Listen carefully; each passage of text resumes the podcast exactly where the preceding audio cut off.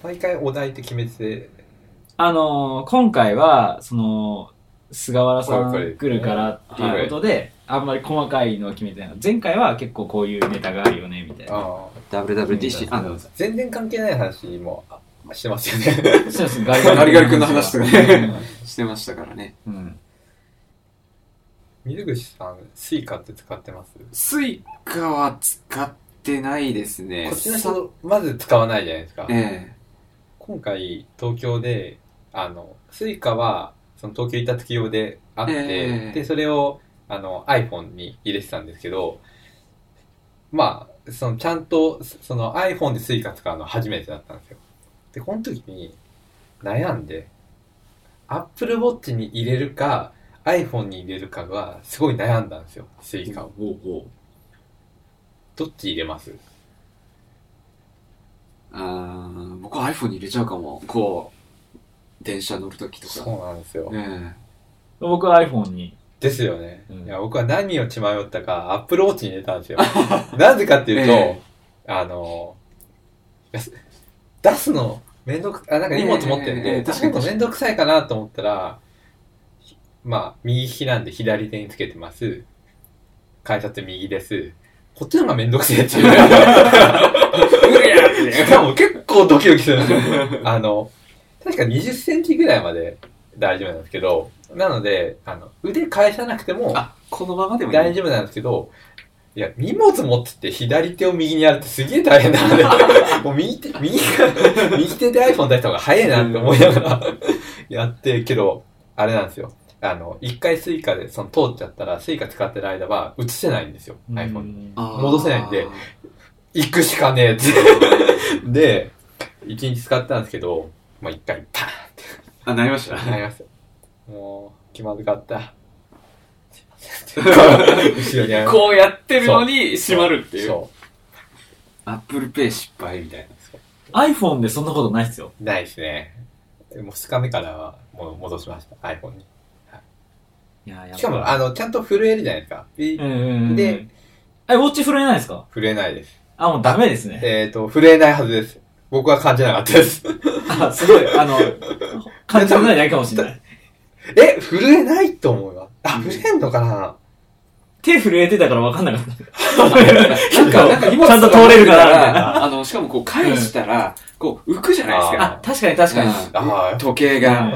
ぴったりしてないと浮くと思うんで、その時に、ブーって震えても知らんがなってなっちゃうかもしで、れない。iPhone 出すのめんどくさいように見えて、東京とかで使うときって大抵乗り換え案内かなんか調べてて、そうどうせ。手に持ってそうなんですよ。るんですよ。右手で持ちながらこうですよ。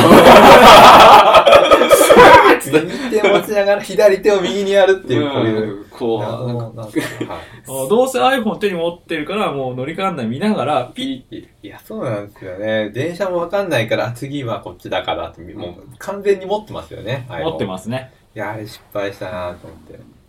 そう、なんで札幌の人がスイカ使わないかっていうと、別に使えるんですよ、互換性あるんで。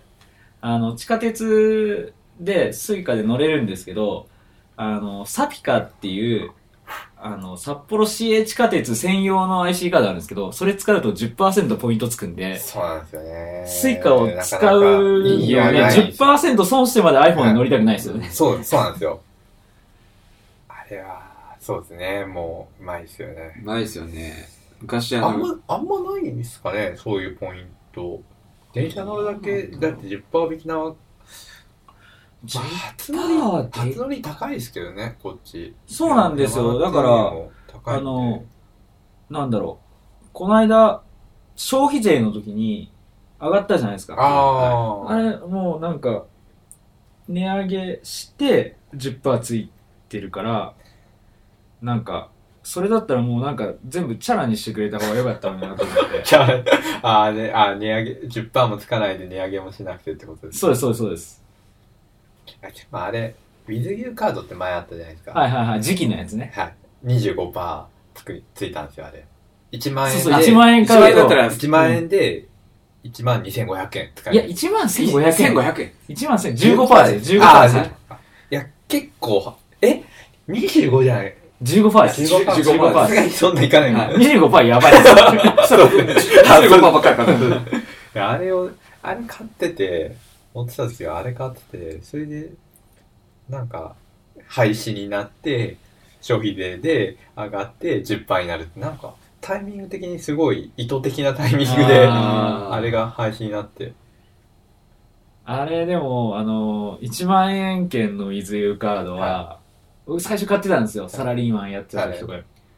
一回、あの、スーツのポケットに入れたまんまクリーニング出して、戻ってこなくて、3000いくら損したことがあってから、あ 取りもう返せね、なかなか。そう、もう1万円券は買わないことにしまし 落としたら痛いあですよそうですね。痛いんですよまあないと、IC カードとかえいいのかもしれないですね。た。あの、WithYou カードの時代に、あ、今でもあるか、あの、土日化切符っていう札幌市営地下鉄乗り放題のやつ、はい。あるじゃないですかはい。あれ結構忘れません？買うの？今日土日だったみたいな。ありますで、なんか結構ピッピッて乗っちゃってそう、うん普通に通った後に、うんああ、土日かーって。でもそんなに乗らないんですよね。あれって、あー500円で乗り放題ですよあ、そうですね。250円。だから3区間乗らないといけないから、3区間乗らないんですよ。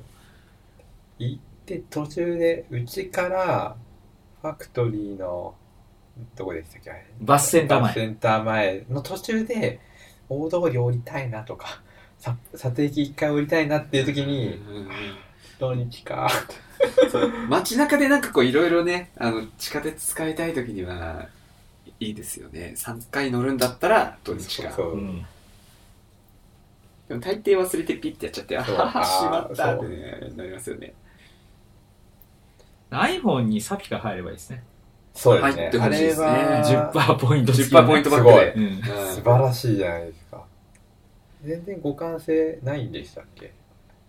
えっと、NFC あれって、スイカだけなんか独自、のチップでしたっけ？あれどうでしたっけね？アプリが、たアプリとかそういうのが対応してれば、サピカは普通にフェリカなんで、はい。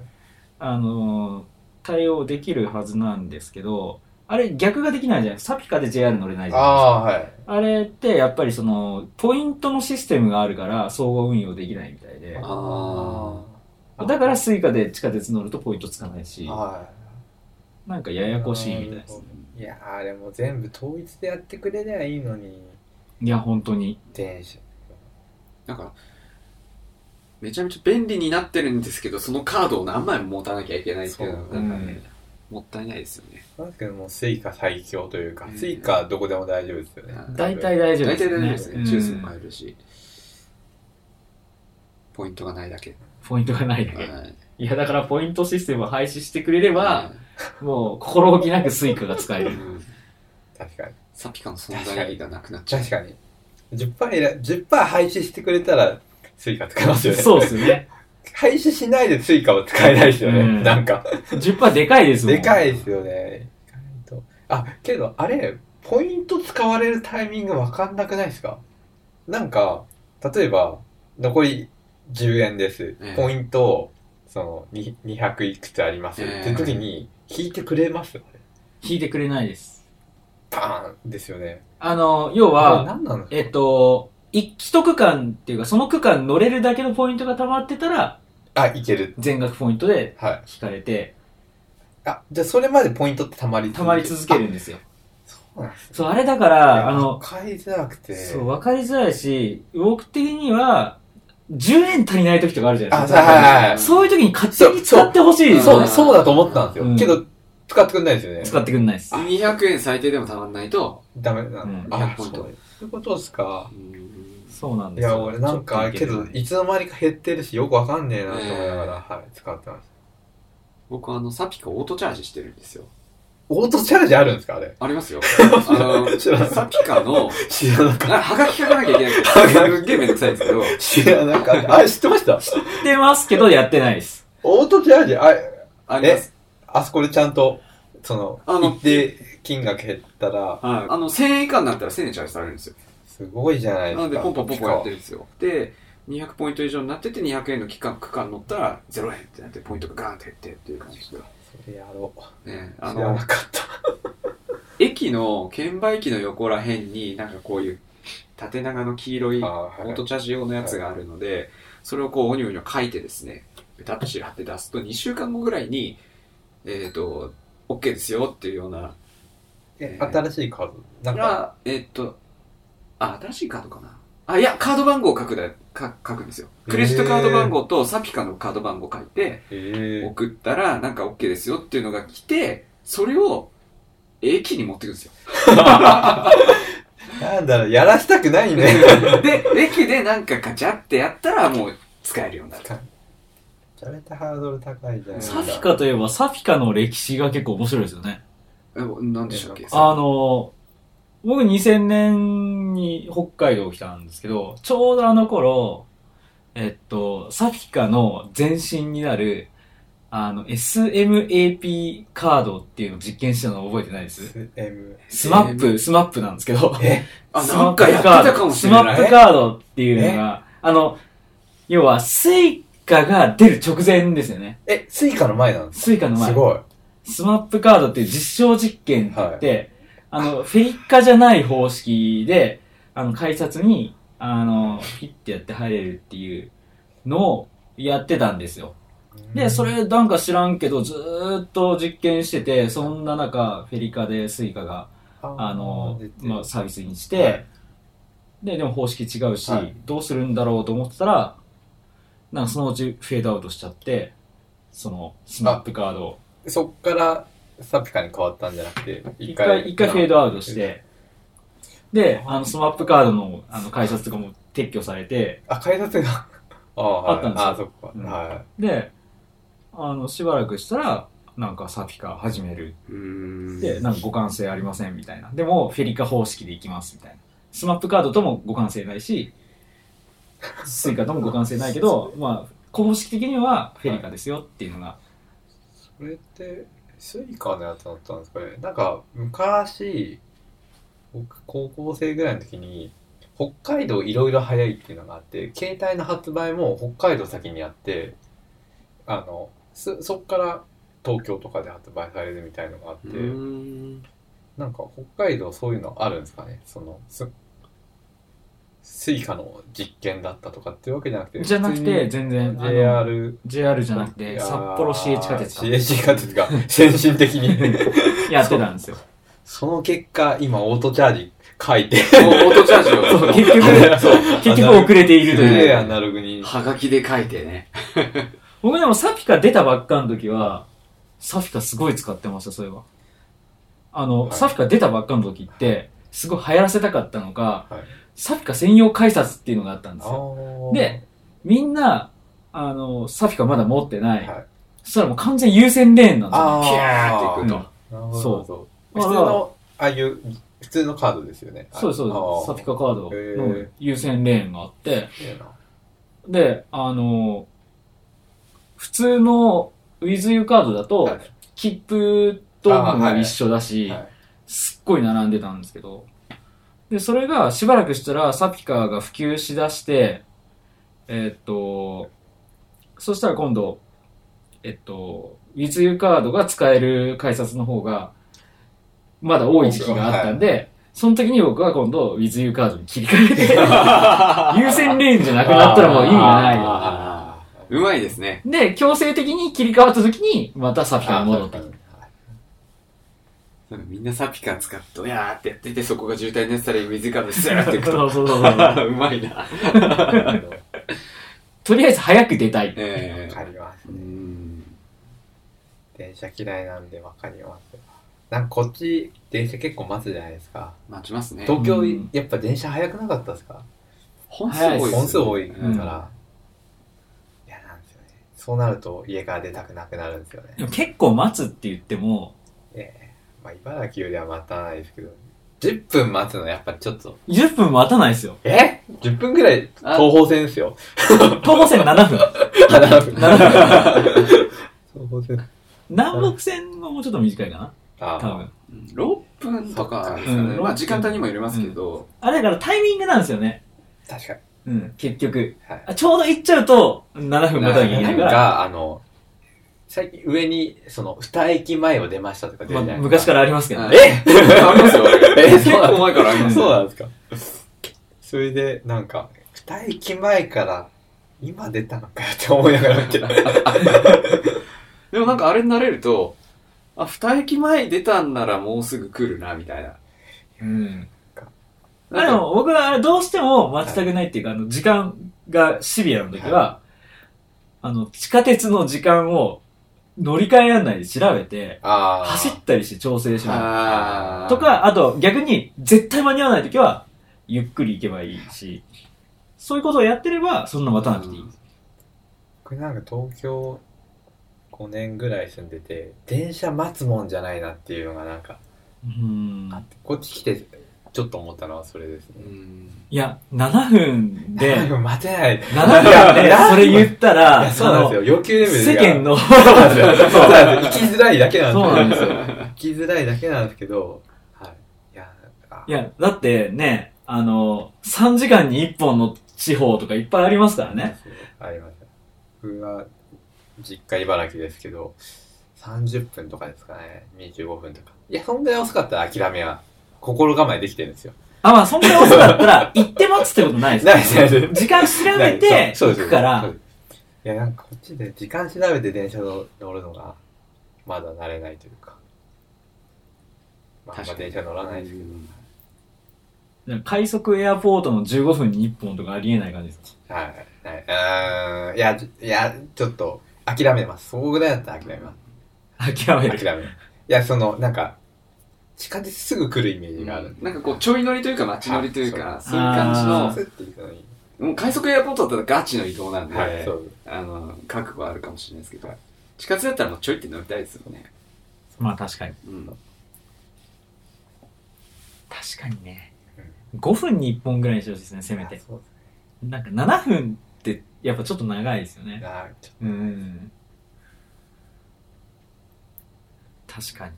あ、でもこの間、東京で、あの、そう、一緒に、あの、 try! Swift のハッカソンの後飲んだじゃないですか。はい。で、菅原さんが、あの、茨城の方にはい。帰ると。はいで、あの、僕はその日のうちに羽田空港に行っちゃああ、そうだうと思って、はい。で、同じ時間に出たんですよ。はい。で、羽田つけると思うじゃないですか。はい。あの、ひどい目にあって、はい。あの、品川駅の周辺ではい、人が線路に入ったかもしれない。で、徐行運転とか言って、はいあの、もう自転車みたいな速度で走ってそしたら、あの、品川で京急に乗り換えるつもりだったのが、間に合わなくて、ああ。で、そっからすぐに、あの、浜松町戻れば、モノレールがあるはずなんですけど、まあ、遅いんですよ。ああ。あの、もう品川に山手線来ない。はい。なかなか。はいまあ、チャリみたいな速度で走ってるから。あ で、もう、あの、結局その日、羽田つけなくて。つけなかったんですか？つけなかったんですえ、泊よ。まるの羽田の近く？羽田空港内で泊まるつもりだったんですけど。つけなくはいて、結局、あの、田町まで戻って、はい。田町で、あの、安いホテル泊まったんですけあど、あ。いや、もう最悪でしたね。いやー、じゃないですか。電車はすぐ来るもんだとみんな思ってるんですよ。いや、だから電車すぐ来るもんだけど、その、そのシビアなはい。乗り換えとか、そういうのを絶対できるもんだと思ってたら痛い目に遭うって話ですよね。そうですね。終電はまあ、終電間際の時間帯に、本当線路に入るのはやめてほしかったんですね。そうですね。まさに。僕もあれですね、えっ、と、成田帰るときに、急病人が出ちゃって10分ぐらい止まって、ああの、成田線で、そっから、なんだっけかな。京急じゃなくて、なんか、京成京成線？あの、なんかあの、まあ、快速で行くやつがあって、そこに間に合わなそうだなっていうのがあったんですけど、待っててくれて。あ。けど、みんな早く乗り換えろみたいな。待って急げーって。みんなダッシュで乗り換えてます。なんか、ああ、全然関係ないですけど、あの、前、去年ぐらいに、その、札幌から東京行った時に、なんか最後の方の飛行機乗る乗った場合、遅れたら、もう、成田から出れ、出られないパターンってあるじゃないですか。なんか、その時すごい嵐かなんかで、もう2本ぐらい止まってて、その、まあ飛ぶけど、行っても、電車なくてもしょうがないよみたいな話になって、それでもいいなら乗ってくださいっていうやつで、行ったら、もう、あの、第3ターミナル、成田の第3ターミナルで、まあ第2ターミナルに電車が、の駅があるんですけど、結構遠いんですよね。800メーターぐらいあって、そこを、だって5分とかで移動すれば間に合うっていう風にみんながそう思ってて、もうなんか、4、50とかのおじさんたちみたいにガラガラガラって走って、走る。そういう、なんか、あ、飛行機もなんかギリギリ乗んのよくないギリギリじゃなかったですけど、まあ、なってしまったっていうこと、ですよね。そうですね。まあ、成田泊まれますから。ああまあそうですね。いや、実家帰りたかったんですよ。いや、もうそこで止まるよりはね。そこまで来たらうんまあ、確かに。いや、成田泊まったことあるんですけど、ああ、はい。あのー深夜に、深夜1時ぐらいに東京駅から深夜バス乗って、えっ、と、2時台に着いて、で、まあ、そのまま早朝の飛行機乗るので、はいまあ、泊まるっていうのをやってみたんですけど、まあ、雑魚寝みたいな感じでできるようになってるんですよね。あのー全くおすすめしないですね。なんか、あのー海外から帰ってきたみたいな気分になりました。ああ。千歳着いた時に。ああ。疲れ具合が。めっちゃ疲れそうですね。はい こういうところで寝るわけですよね。こう、床とかで。まあ、ソファーかなああ、ソファーか。待合席みたいな。待合席みたいなところきつい。いや、でも結構人泊まってて、あの、ちっちゃい子連れてる親子とかもいてう、んやっぱ子供は元気ですね。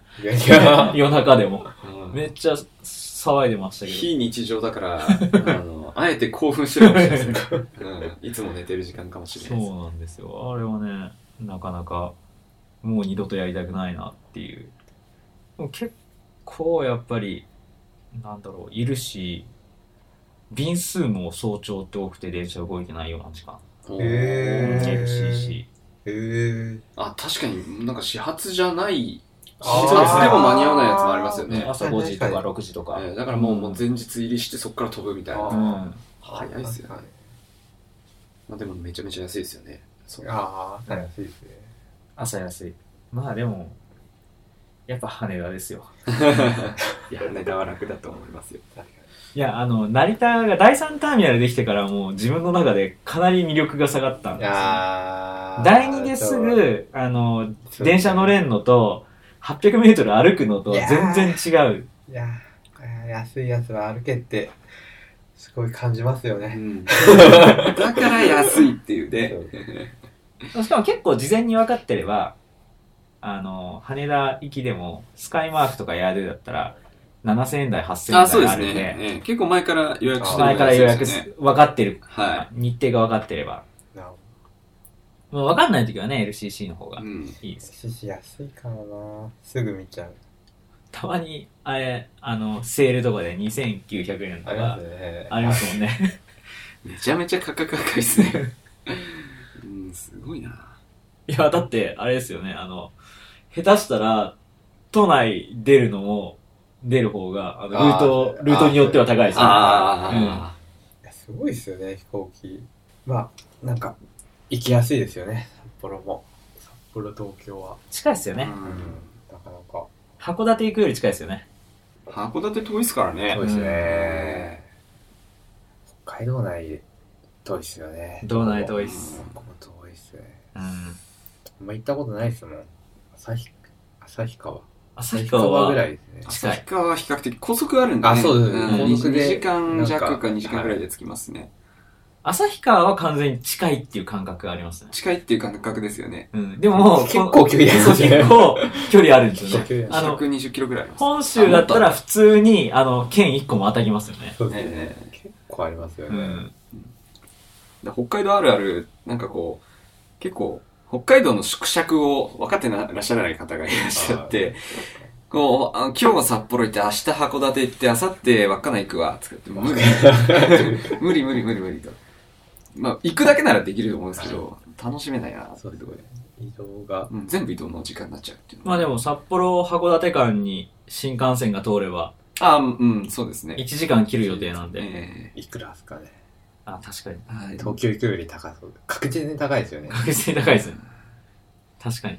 高そう。コスト結構かかりそうだし、ええ雪もあるし。普通に雪、走れるんですかあれ？吹っ飛ばしながら走ってるあ、みたい 吹っ飛ばしながら走ってるみたいですよ。まあ、吹雪とかだと止まるんですかね。それで除雪して走ってとかなんですかね。なんかあの、レールとかについてる氷とかは、なんか空気圧で吹っ飛ばすらしいですよ。なるほど。ブシャーってもうなんかあっという間に全部なくな新幹線の方が装備はいいから、はい。あの、列電車の軌道も広いし、重たいし。なんか、いけんですか？うん、天候には強そうな感じがしますよね。なんか、3000円ぐらいで行けたらいい。いや、3000円ですね。3000円やばいな。だって今、今函館行くのっいて、くらですか8000円ぐらいかかりません？いや、え、そんなかかんないかな？8000円ぐらいなのかなかかんじゃな結構かかるんですよ。意外と高いんですよね。あなんか、あの、岡玉から飛行機で飛んでも、飛行機行けんですか？あ、ありますあります。えうんなんかその高くないっていうのなんか、なんか聞きましたよ、そういえば。函館、修学旅行で行きましたね。なんか良かった記憶はあるんですよね。函館でもあの、浜の方だから、言葉はわかんないですよね。あ、そんな違います？なんか、すごいなまってる人とかいましたよ。やっぱ、青森とは近いから、あの、やっぱ、港の方ってなんかやっぱなまるみたいですね。なんですかね。うん。港、ああ、でも苫小牧とかそんななまってるイメージないな。札幌全然なまりないですよね。大体ないですね。陸だからですか。うん。小樽も、あんまり。小樽はそうですね、あんまりですね。札幌よりはちょっとなまってるかな。若干。僕、札幌弁っていうんですかね。で、一個許せないのがあって、なんすか？なんと、なんとか刺さったみたいな。あ、お刺さるみたいな。お刺さるお刺さるみたいな。お刺さんねえよっていう。お刺さるんじゃなくて、なんかあ、あれはじゃあどういう意味ですか？お刺さるはどういう意味ですか？お刺さるっていうのは、あのー要は、例えば、あのえっと、エスカレーター、じゃエレベーター乗ってて、で、あのなんだろう、違う階のボタンを押しちゃった時とかに、あ、ごめん、お刺さった。うん。それ、それ、押してるじゃないですか。いや、お刺さるの、違うんですよおさ、なんですか？お刺さるは何ですか押したんじゃないんですよ。お刺さったんですよ。お刺さった、それはわかるんですよ。お刺さったんですけど、いや、明らかに、おなんていうんですか。なんだろう。自分の力とは関係なく、ボタンが勝手に押ささるんだってわかるけど、いや、押し、押してるし、うんあの、ただなんだ間違ったんですよ。そう間違っ責任そう間違っ責任はないっていうか、意図せず、そうそう、意図せず、ぶつ、大刺さったんです。いやいや、押してるじゃんって。あのー、あれですよ。あの、昔の Mac のエラー起こった時に、あの、予期せぬエラーが起こりましたみたいな、あれと一緒ですよ。おさ、お刺さりおま刺さる、お刺さりました。予期せず押してしまいましたってことですよ。なるほど。まあ、お刺さるは、じゃあ強いて、なんとか許容、ギリギリ許容範囲なんですけど、別の刺さ、刺ささるあるじゃないですか。任さるとかですね。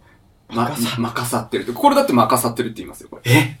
それちょっと違うんじゃないですか。それは多分今言ってるやつとちょっと違う。あ違うや違うだって、これ絶対巻いてるじゃないですか。うん勝手に巻かれたあそういうことわけじゃない。あ、いや、これ任さってますよ。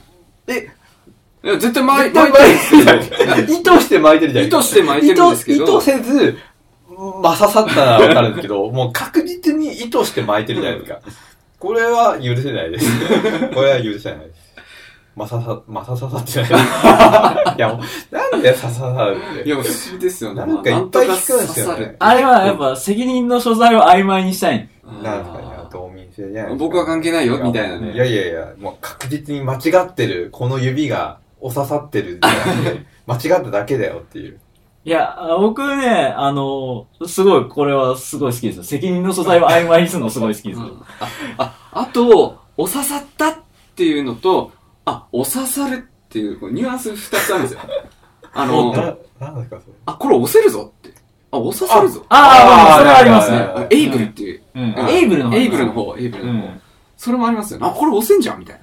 それ、それはわかります。うんそれは OK です。うんその、意図しない。意図しないやつが私の意図しない人差 し指がボタンを押してしまったっていうのうんはありえないです。そんな現象はないですよ。って毎回思うんですよ。なんか、すいません。いやいや、うん、それはね、合ってると思う。あるんですよ。いや、おおなんだろうな、なんかあったんだよな。なんか、なんか、なんでも刺さるじゃないですか。こっちの人。お刺さる、任さる、任せる初めて聞きましたね。なんだっけかな、なんか。あとなんだろうな、あともう一個ぐらいありますよね。いや結構、その、動詞に、なんか全部つけるイメージがあって、いやいやいやって。違う違う。意図してるし、間違ってるし、うん間違っただけでしょっていう。毎回思うんですよね。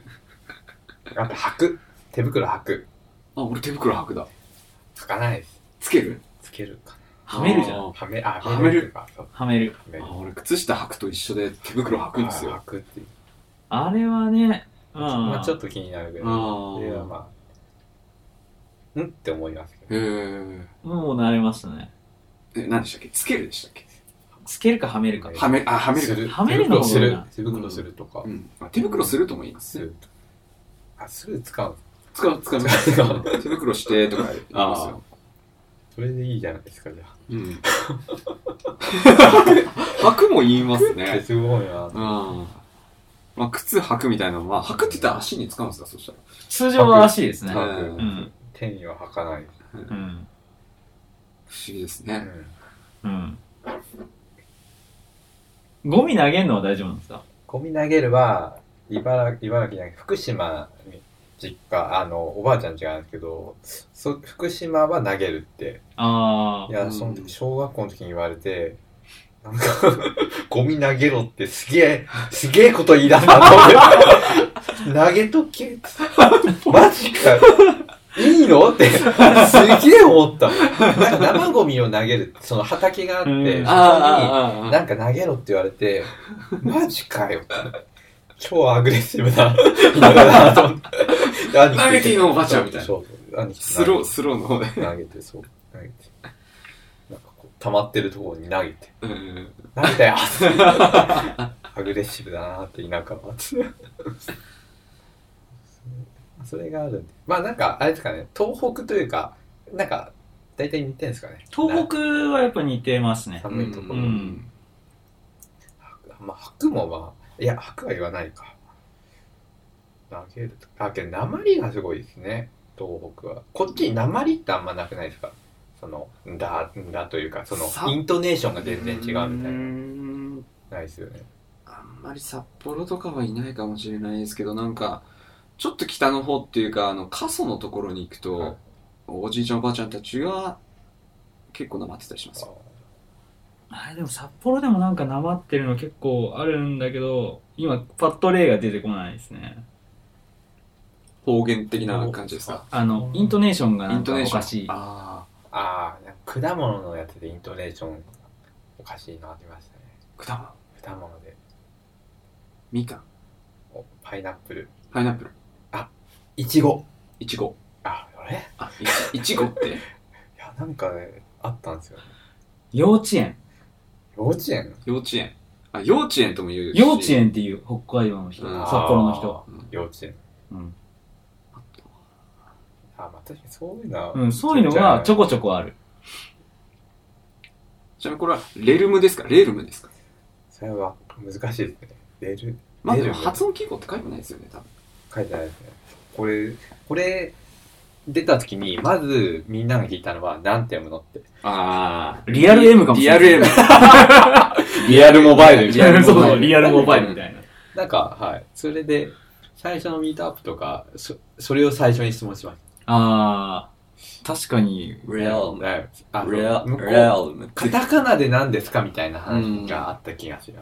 向こうだと多分、レルムとは言わないじゃないですか。レアルですね。なんかすごい、英語っぽく言うじゃないですか？EAL が air なんで、レアル、レアル、レリ、レルム。レアル、レアル。なんどうなんでしょう？僕これ最初、あの、しょっぱなに、この本は、えっ、と、モバイルデータベース、レルムの解説本ですって本に書いてるんですけど、俺ここ誤字しちゃって、なんか、別のやつ書いてたんですよ。危ねえと思って。読み返して。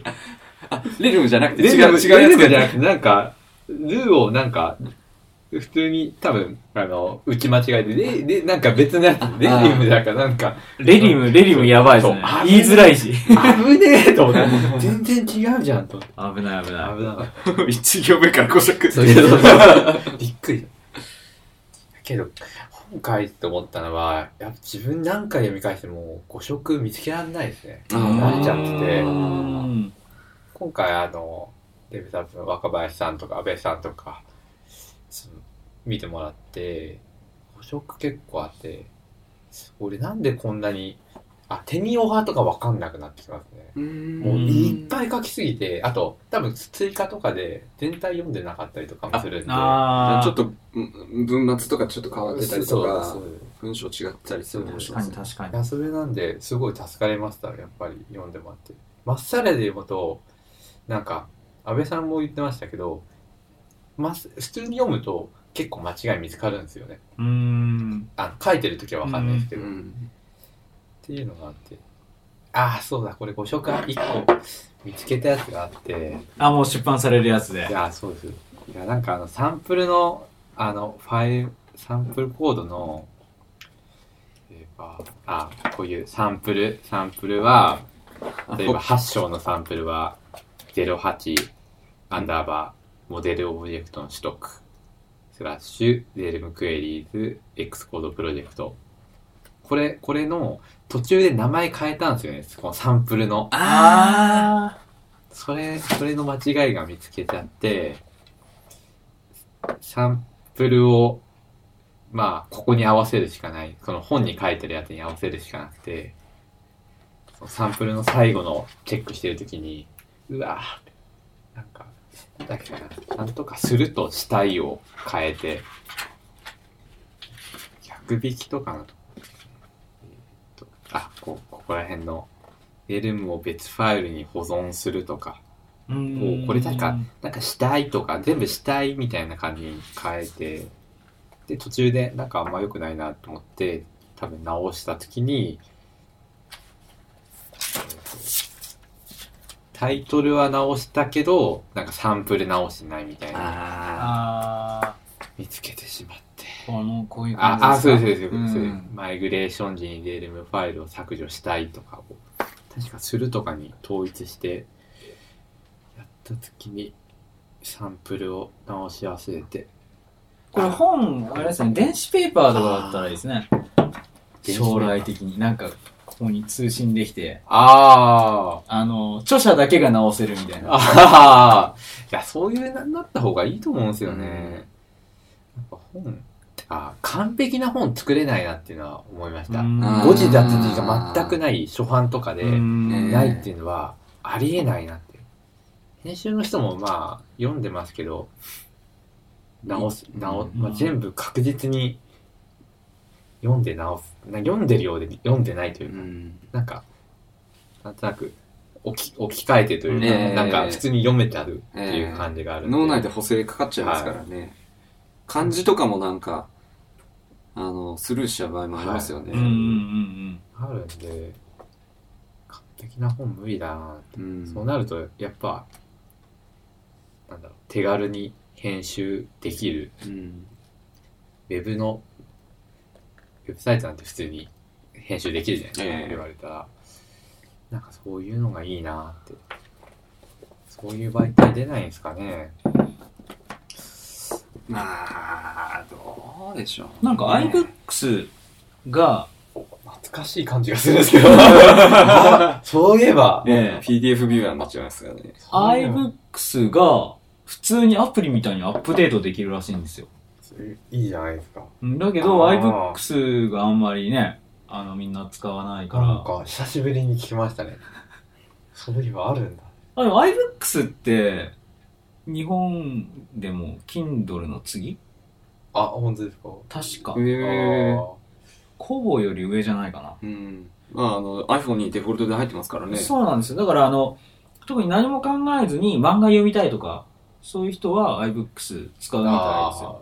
ああ、結構そうですね。品揃えはのありますね。うん品揃えあるし、iTunes のなんだか使えるんで、で、多分、あのーこういう、レルムの本を読んだりとか、あのーこういう我々のようなちょっとめんどくさい人たちは、多分、Apple の iBooks の事業はいつまで続くんだとかめんどくさいことを考えて、Kindle に行っちゃうんですよね。Kindle 鉄板な気がするんですよね。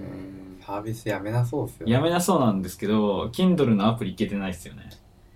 あ、え、Mac でしか見てないですね。そんなにあんま買ってないんで。いいあーそうですかいけてないですか？いけてないです。あの、なんだろう。電子書籍リーダーはやっぱり、なんか他社の方がいい感じがして、あの、まあ、こういう固定レイアウトのものだったら別にいいんですよ。はい。い、いんですけど、あの、固定じゃないあもの、あもの、文字サイズ変更できるフローレイアウト、はい持ちサイズ変更できたりとかっていうやつは、あの、Kindle の場合って、あの、縦書き、横書き変更できなかったりとか、はいはい。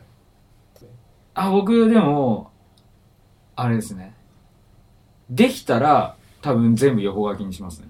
ああ、なるほど、なるほど。はいはいはい。あ、変更できるやつもあるんですか？変更できるやつがあるんですよ。へ紀ノ国屋とかできるんじゃなかったかな。ああ、なるほあと、えっと、iBooks だと、あの、縦書き横書きできないから片手落ちなんですけど、ど。はい。あのスクロールっていうのがあって、はい普通にウェブサイト見てスクロールして読めるんですよね、へえ。本を。い一列というか、た、もう縦にもう長いバーって長いものそうそう。それが、まあ、縦書き横書き変更できないから、縦書きでスクロールは非常に読みづらいんですけど、縦長いわけじゃないですよ。縦長いよね。横書きスクロールする横書きめちゃめちゃ、一行。そう巻き巻物みたいになるんですけど、あの。ーそうか、これで巻物読んでるみたいな感じだよね。そうウェブサイト読む方がもう慣れちゃってるから、縦の動きはやりやすいですよね。そうなんですよ。もう、ページの区切りがない感じでそうです縦にそうです。うん。へー。で、僕、あのーなんかスクロールがどこ行くかわかんないとかっていう人いるじゃないですか。スクロールするのだと、はい。ページの区切りがないから、はい。どこまで読んでたかわかんない派の人とかいるみたいなんですけど、はい。僕完全にスクロールしながら読んでるんですよ。ね。目の縦移動はせずに、ウェブサイトあとか見てそういうことですか。ああ、ああ、あ、それは、じわじわ読んでるから、はい。そう、そうですね。だから見失わないんですよね、特に。え見失う人ってこうバーって読んで。バーって読んで、スクロールするみたい。で、この位置みたいな。そうそうそう。それ辛いですね。それは辛いですねう。んああ、なるほど、なるほ要するに、まあ、そういう人はページの方がいいって言うんですけど、自分はもうそうじゃないから、要するにこういう一番目やりやすいところにこうずっとずっとあるあ、けど、そそうですね。ツイッターのタブライン見るときとかね、そうですようね。ん。なるほど、なるほど。だから、まあ、そこら辺が全部できるリーダーを、ぜひ Amazon には作っていただきたい。それか、それこそ API 開放してほしいですよね。ああ、なるほど。サードパーティーが作れたら、自分好みのやつを作って、人儲け。アマゾン絶対儲かんないからやんないですよ。やんないですね。やんないですね。いや、なんか一番いいのは、これ買うと電子書籍もついてくるってことが一番いいですよね。あまあ確かにね、その、絶対出版社だったら20で取った方が美味しいんでやんないとは思うんですけど、え、でもそういうのありますよね。あた、たまにありますうん、よね。結構見ますよ。うんたまにそういう書籍もあります。うん。ただ、あの、アマゾンで、これ買ったら、Kindle 版があったらそれも読めるとか。あ。ああの、アメリカの Amazon もそうなんですえ、よ。そうなんですか、うん。そうなんやっだ。ぱり、あれじゃないですか。出版社じゃないからやるんじゃないうんか。アマゾンは別にまあやってもいいですもんね。本吸ってないし。出版社出の利版社だとや権がっぱ、これ、本売りたいから。ねえうんそれやられたらあの収入源になりますからうんね。いや、そうですよ、アマゾンやっぱ強いの、全部、どうでもいいじゃないですけどうん、小売業も、な何やか、まあサーバー AWS とかも別に本業じゃないじゃないですか。だから強いっていうか、別に本、彼らは何が本業なんですかね？あれ小売業でしたっけ？そもそ物も、販じゃないですか？多分。え、違うのかな？まあ、物販、物販ですよね。うんあれがすごい強いらしいですよね。ワンクリック特許。特許なんか。えーあれ特特許なんですよ。ワンクリックで物を買えるっていうのが特許で。えー、ああ、確かに他で見たこと、うあの、 App Store、そうなんですけど、払ってるっていうあそういう、噂ですよ。そういうことなんですか。うん。あアマゾンに。 App Store のあれもワンクリック。ワンクリックでダウンロード買えるじゃないですか。あカートに入らずに。はいはい。うんあ、そっか。なるほど。買い物カゴっていう概念ないですもんね。確かにない。あ、へえ。アプリ決済とかしないですもんね。うん何個も並べて買うとうんか。うんへその、それがすごい強いらしいですよ。その観点はなかったですね。ああ、なるほど。じゃあ、アマゾンが最初にやったんですね。で、特許取って。ワンクリック TM って書いてましたね、確かね。あ、確かにごちょごちょって書いてあある。うんなんかゴミみたいのついてるなと思ったあああれ TM か。うんなるほど、なるほど。へえ。アマゾンすげえな。いすごいなよくあんなん特許取れますよね。や、そうですでも誰もやってなかったから。ど、そういう発想なかったんですか？ね。うん、多分、まあカートに入れなきゃみたいな、あったんでしょうね、多分。ああー、まあそうですね。普通は買い物っていう感じだと。うんあれワンクリックになってるやつと、ワンクリックになってないやつってなんか差あるんですか？なんか。あれって設定？ユーザーの設定じゃないですか？ワンクリック許可するかどうか。あ、そういうことか。うん。商品的には差はないですよね。どこ発送でも。えっと、でも確アマゾンか、発送じゃないとダメとか。あ、それは関係ないかも。ただ、あれじゃないですか？Kindle はデフォルトでオンじゃないですか。はいで、普通の商品はデフォルトオフじゃないですか。はいうんあ、ワンクリック今すぐ買うってなってる。えー、あ、じゃあ俺なんか見間違いかなワンクリック危険すぎる。うん。車とか売ってるよ。ワンクリック。ワンクリックで。やべえや。やめろ。けど、地方だと、ヨドバシ良くないですか？ヨドバシ最強ですね。ヨドバシいいですよ。うんヨドバシ使います？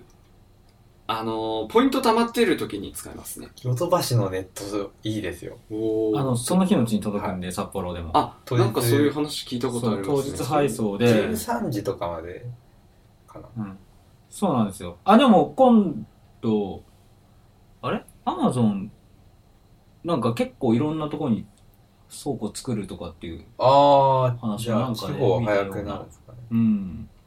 いや、でも本当ヨドバシは、ヨドバシいいですよね。うん、すごいいいですね。最近、あんま値段変わらなかったら、変わんなかったらヨドバシにしますね。しかも、ヨドバシだったら、それプラスポイントつくじゃないですか。あそうですうんだから実際安くなりますよ安ねい。し。そう。で、ヨドバシってもう完全に最近アマゾンにあの対抗意識燃やしてるんで、うんあの、アマゾンよりも、ヨドバシの方が高いとするじゃないですか。あの、そしたら、もう1日ぐらい後には、ヨドバシの方が安くなってるんですよ。合わせて。値段合わせてくるなんか特別高いかったことあんまないですね。ない確かにないですねヨドバシで。うんで、最近アマゾンって、あの、すごい安いものは、なんかまとめないと送料無料にならないのが。ちょっと高くなりましたよね。そうなんですよプライム割高というかプライム会員じゃないと、そう。多分まとめ買い商品みたいなカテゴリーになってて。なんですけど、ヨドバシはそれないんで、そうですね。昨日もあの100円の電池を あ、確かに電池買いに行く時間と手間だったらポチってた方がいや、楽。そうなんです。しそうなんですかも当日来るんで。そう、当日来るんですよ。電池欲しいなと思って。いやうんヨドバシで、あヨドバシって独自配送なんで、ー、あ、そうですね。はい。うん、あの、家具とかか大型家電を運んでるののついでに運んでくるんですよね。ああ、なるほど。うんあーじゃあ、だから強いんですよ。えーうんわざわざじゃあ俺これき今から電池、若林さんのとこに運んでくるわっつって電池だけ持っていくわけではないそうなんですよ。ねだから、あの、発送されてから結構時間かかるんですよね。うんまであそうです。うん。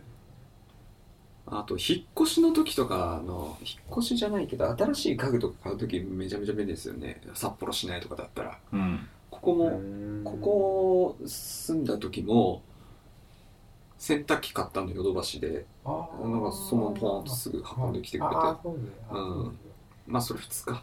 うん 家電量販店それとか普通だ。普ヨドバシ もうとりあえず札幌駅の近くつまあヨドバシはとりあえず寄るという。まあ僕も最近ヨドバシカメラに行くことってな、ああ、そうですね。あの、なんだろう。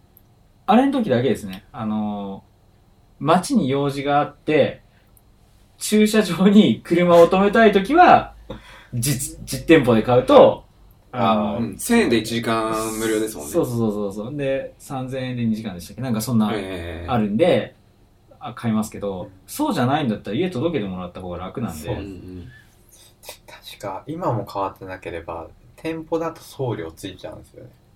送ってもらうと。あだでかい商品。ああ、でそうかもそうで、前、それおかしくないですか？みたいな話したら、え送料なしでいいですよって。えなんかちょうどネットに力入れて、多分2年前ぐらいの時に、あの、普通に掃除機買いたくて、けど持って帰、あ、まあ普通にそう、うんと、運んでほしいって話にしたら、まあネットで買うと、普通値段変わんないんですけど、うん。あの、その場でポイント使うっていう決済方法ができなくて、おーあ、うん。できるんですよあーね。言うと、あの、その、買います、ポイントじゃあ2000円つきますっていう時に、その2000円をもうすぐ、あの、減らしてほしいというか、すぐ使うみたいなやり方が、それがしたくて、あの、言ったら、ネットだとそれができなくて、店舗だと送料ついちゃうんですよ。うんああ、なるほどって話したら、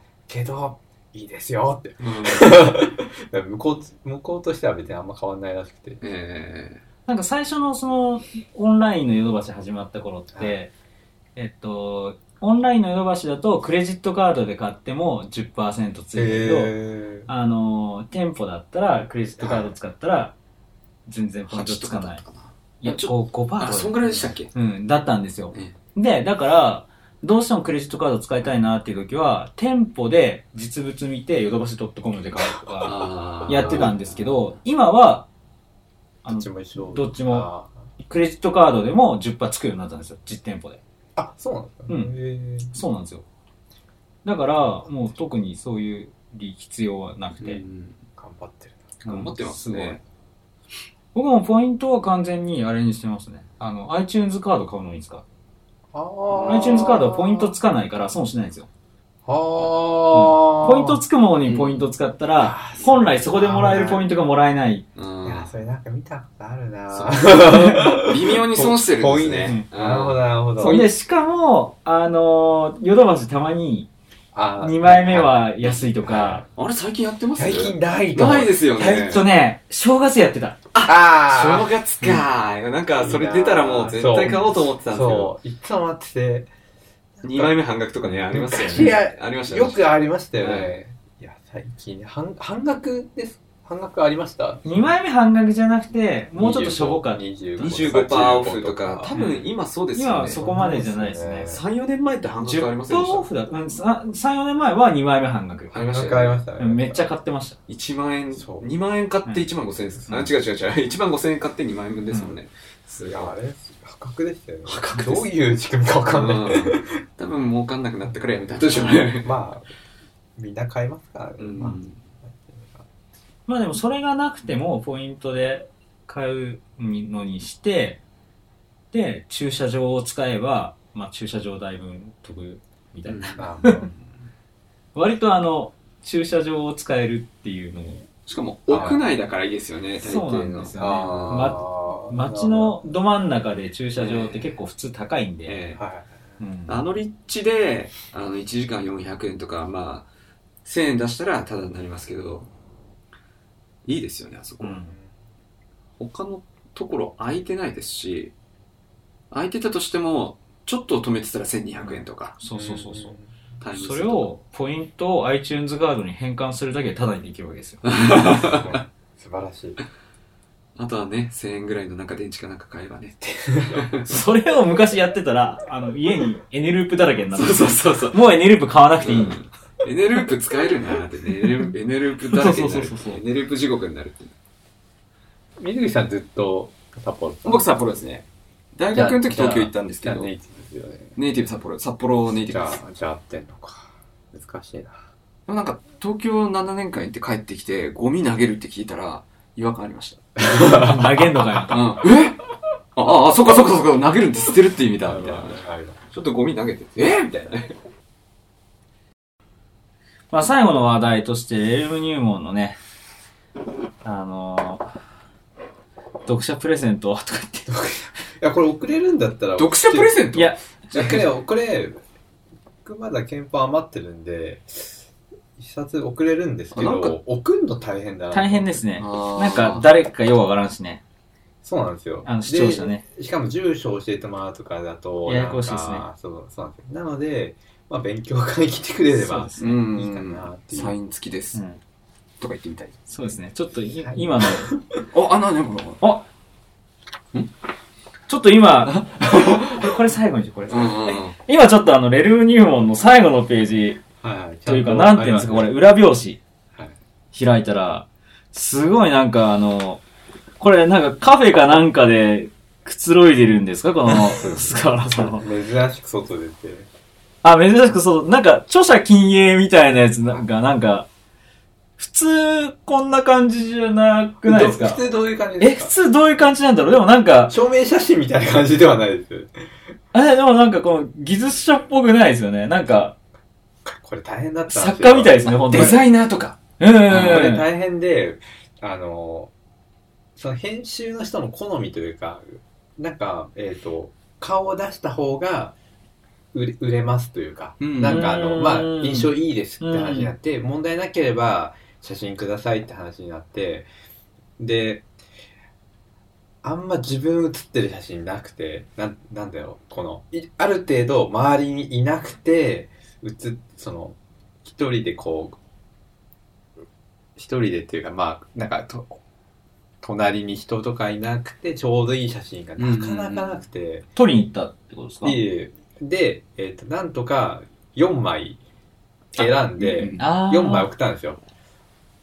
あの、Facebook に使ってる写真とか、そしたら、なんか、あんまイメージと合わなかったみたいで、うんまあ、これなん、これだったらなんとかうまくいくかもしれないです、みたいな感じで。で、ここら辺デザイナーの人が、なんか、うまいこと。うんうん。まあ、うまいこともできないですけど、まあ、普通に切って、はい。うんなんか、小説家みたいな、うんあ本当ですか？うん。かん雰囲気を出してますね。なんかカフェカフェです。ねえー。とあ、これってミンガスコーヒーですか？あ、違うかな。えっとですね。あ、あそこです。ワールドブックカフェっていうところの、ワールドブックカフェではないでしょ。それの、そこが入ってるビルの一番上です。あ、ミンガスコーヒーへあ、そうですよ。うんそこだ。あ、ミンガスだったかな。うん。ここ僕好きです。あの、レコード結構あるとこですよね。レコードが、たくさんこの、多分この、はい、ここの、はい、座ってる左側に、ええはい。ー2回へぐらい行ったで、たまたまそこで撮った写真を使ってるそうです、そうです。なるほど、なるほど。というわけで、あの、皆さん、レルム使う人は、ぜひ、あの、えーおすすめします。技術評論者から出てるレルム入門ですね。値段は2880円。税込みで3100いくらだった気がします。税金高いな。はい。2880円プラス税。3000円で菅原さんの51日分の集大成が。そう確かに、確かに。ね。安いですよ。確かに。あ、けど、これだけまとまってる情報、やっぱないので、ええまあまあいいと思いますよ。うん。その、短縮。多分時間は短縮うん、そうですね。うん3000円分以上は時間短縮できますね。うん実際そのデータベースってなんだろうっていうところから勉強ができるのは、すごいこの本の利点ですよね。で、実際にもうそのスクライトとかとかではなくて、レルムでもそのまま使えるコードが書いてあるっていうので、実際手を動かしていくのは、めちゃめちゃ勉強になるなと思って、僕もこれは使ってみようかなと思います。使ってください。じゃあ、というわけで、はい。今回のポッドキャストはこんなところで。はい。じゃあ皆さん、えー、次回、次回どういう内容になるかわかんないですけどね。そうですね。また、まだ未定ですからね。まだ未定ですけど、次回もぜひお聞きください。